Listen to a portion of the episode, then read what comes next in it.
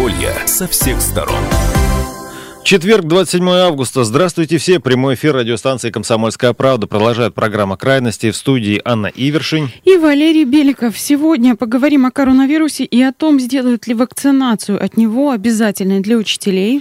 После, что будет со Ставропольским цирком? Знакомое всем здание на окраизо могут снести. Обсудим причины возможного радикального решения, ну и дальнейшие перспективы цирка в Ставрополе. И поговорим о том, как пятигорчане смогут выиграть новую дорогу на своей своей улице. Крайности. В Ставропольском крае за прошедшие сутки подтверждено еще 120 случаев заражения коронавирусной инфекцией. И сегодня в стране мы занимаем шестое место по числу новых случаев за сутки. С середины марта у нас уже почти 11,5 тысяч случаев, ну, точнее, 11 481 заболевшие, выписано по выздоровлению за прошедшие сутки 134 пациента, а за весь этот период 7795. Умерли от болезни еще 3 человека. Общее число погибших на Ставрополе от осложнений осложнений, вызванных новой коронавирусной инфекцией, уже 224 человека. А, тем временем в Буденновском районе увеличили количество инфекционных коек для возможного приема пациентов. Мы регулярно говорим о количестве свободных коек у нас в крае. А, периодически этот процент меняется. Долгое время он держался примерно на уровне 80%. А, сейчас процент этот пониже, чуть больше 60%. И вот у нас добавляются новые также в Буденовском районе усилили контроль за соблюдением профилактики ну, и, и масочного время... Э, режима в сетевых магазинах, общественном транспорте и на рынках. Об этом во время рабочей встречи губернатору доложил глава Буденовского района Андрей Соколов. После вашего постановления усилили мы работу профилактическую пока с сетевыми магазинами, с обычными магазинами, с общественным транспортом и предупредили о том, что 2-3 дня очень жесткий масочный режим, завтра будем приходить э, вплоть до того, что штрафовать. Андрей Соколов, глава Буденновского района, э, о постановлении от 6 августа. А, вплоть до того, что э, штрафовать, мы уже с этим встречались, об этом слышали и знаем. В общем-то, как раз э, те самые проверки подразумевают возможность штрафов. Мы о них говорили. Штрафы для физических лиц достаточно внушительные, там от 1 тысячи рублей и далее до десятков тысяч. Так что поаккуратнее, пожалуйста. Да, в общем, по всему тому, что происходит сейчас с коронавирусами в стране, в Ставропольском крае перспективы пока, в общем-то, для всех э, такие, так скажем, неясные. Все мы ждем то ли вторую волну, то ли сезона гриппа и ОРВИ, э, который будет идти вместе с пандемией ковид. Ну и даже если второй волны все-таки не случится, эпидсезонный протянем благополучно, надо быть готовыми на случай ухудшения ситуации.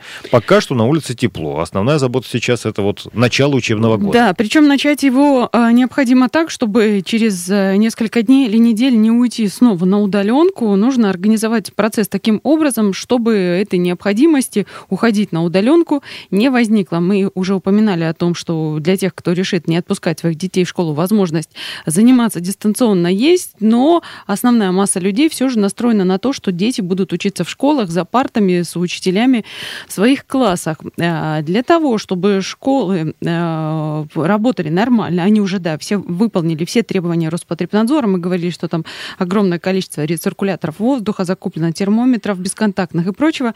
Приемку школы тоже прошли, они готовы начать работать, э, принимать детей.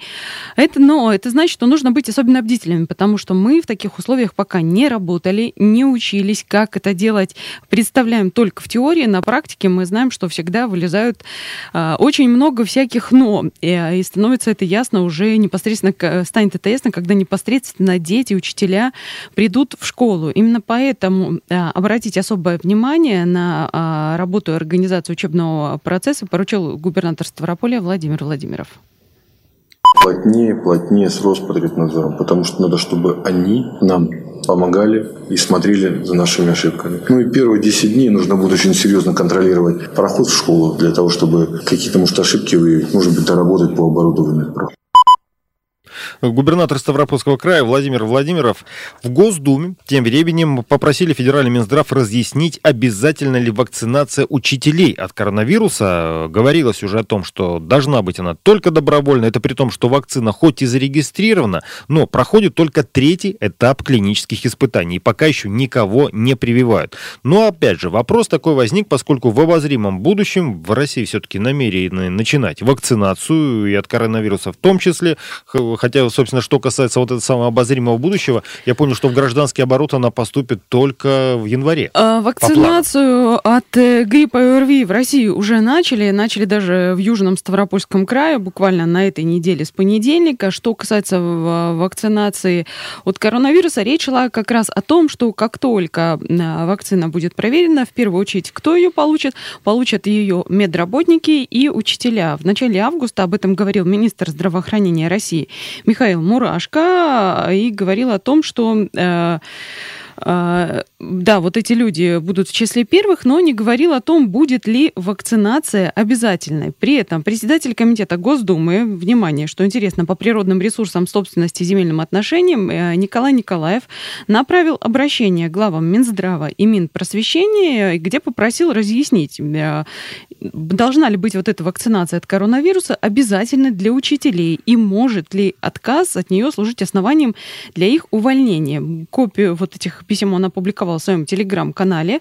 А, причем это не так с бухты-барахты Николай Николаев, депутат Госдумы, решил этим вопросом задаться. Он ссылается на то, что к нему обращаются люди, в частности, некая гражданка Викторова, а, которая беспокоится по поводу того, что ее дочь работает в школе, и очень многие говорят о том, что они не желают э, пока прививаться, и это нежелание людей понятно, потому что вакцина новая, как на нее будут реагировать, а, не очень ясно, как на нее будет реагировать каждый конкретный человек, ясно еще меньше, какие могут быть побочные эффекты, насколько она может быть эффективна. В общем, люди пока в непонимании и не очень понимают, что себе а, могут вколоть и что им грозит, если они этого делать не станут. Собственно, поэтому глава Думского комитета и просит Минпросвещения разъяснить, могут может ли отказ от вакцинации или тестов на коронавирус и антитела стать основанием для увольнения учителей и сотрудников школ? Мне кажется, по закону все-таки нет, э, хотя... Нам может казаться все что угодно, вот именно поэтому это разъяснение и необходимо. Люди беспокоятся, и это беспокойство вполне себе обосновано. Мы знаем, что сейчас э, тестирование на ковид все учителя у нас, в частности, в крае проходят.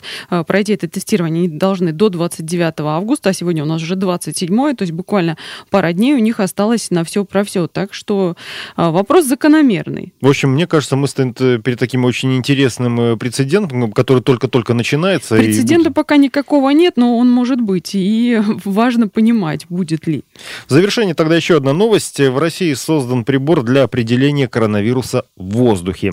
Медико-биологический прибор, детектор био, определяет в помещении бактерии, токсины и вирусы, в том числе и COVID-19. Причем это совместная разработка с научно-исследовательского центра эпидемиологии и микробиологии имени Гамалеи и Минздрав России прибор автоматически анализирует пробу воздуха в течение 10-30 минут. Ну, тут все зависит от концентрации э, патогенов. Э, его государственные испытания, оказывается, завершились еще в июне. Ну и сейчас готовятся сертификационные документы. Судя по всему, уже подготовка идет к серийному изготовлению. А почему ты предполагаешь, что сейчас начнут всех обязывать еще приобретать вот эти приборы, ставить их э, в офисах, э, в классах. Я, конечно, просто фантазирую, но наводит меня это на определенные мысли. Ты, Если... по-моему, сейчас кому-то очень хваткому такому Я думаю, подкинула идею. что эта идея вообще не нова, и люди об этом давно задумались, раз уж э, готовят сертификационные документы. Возможно, только в каких-то конкретных помещениях будут это ставить, но и не будем исключать того, что это может лечь отдельным бременем на кого кого-то финансовым. В общем-то, посмотрим, обязательно будем держать вас в курсе. Сейчас э, прервемся на пару минут, э, вернемся и будем говорить о том, что же будет со Ставропольским цирком. Он пришел лишь на час, опережая рассвет. Он принес на плечах печали и горит свет. Щурился на север, хмурился на тучи противу салоне Обходил деревню и молчали ветры на зеленых кручах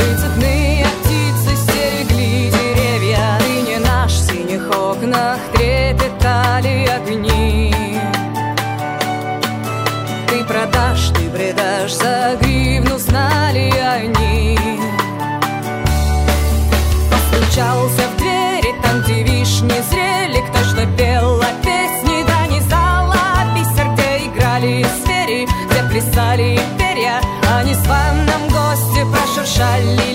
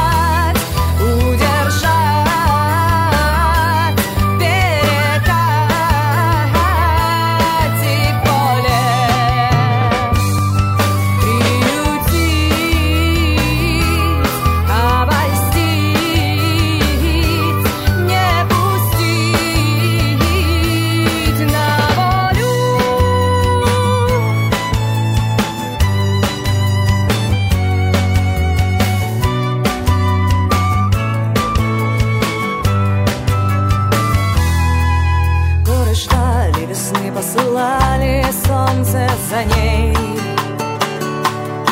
Сосны видели сны, как и мачтами стать кораблей. На пороге бросил ворох горит света, Только обернулась он уже далеко. Гнездо пустое на дубовой ветке, Колокольчик сердце унесла сорока,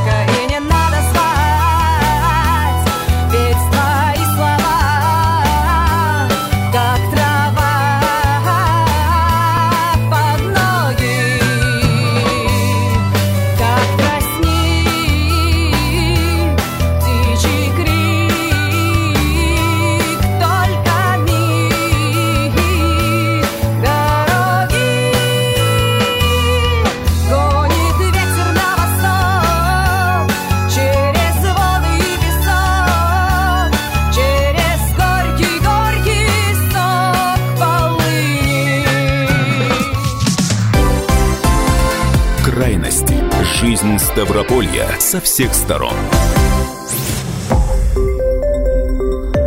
Радио «Комсомольская правда». Более сотни городов вещания и многомиллионная аудитория. Ставрополь 105 и 7 FM. Регион Кавказских минеральных вод. 88 и 8 FM. Слушаем всей страной.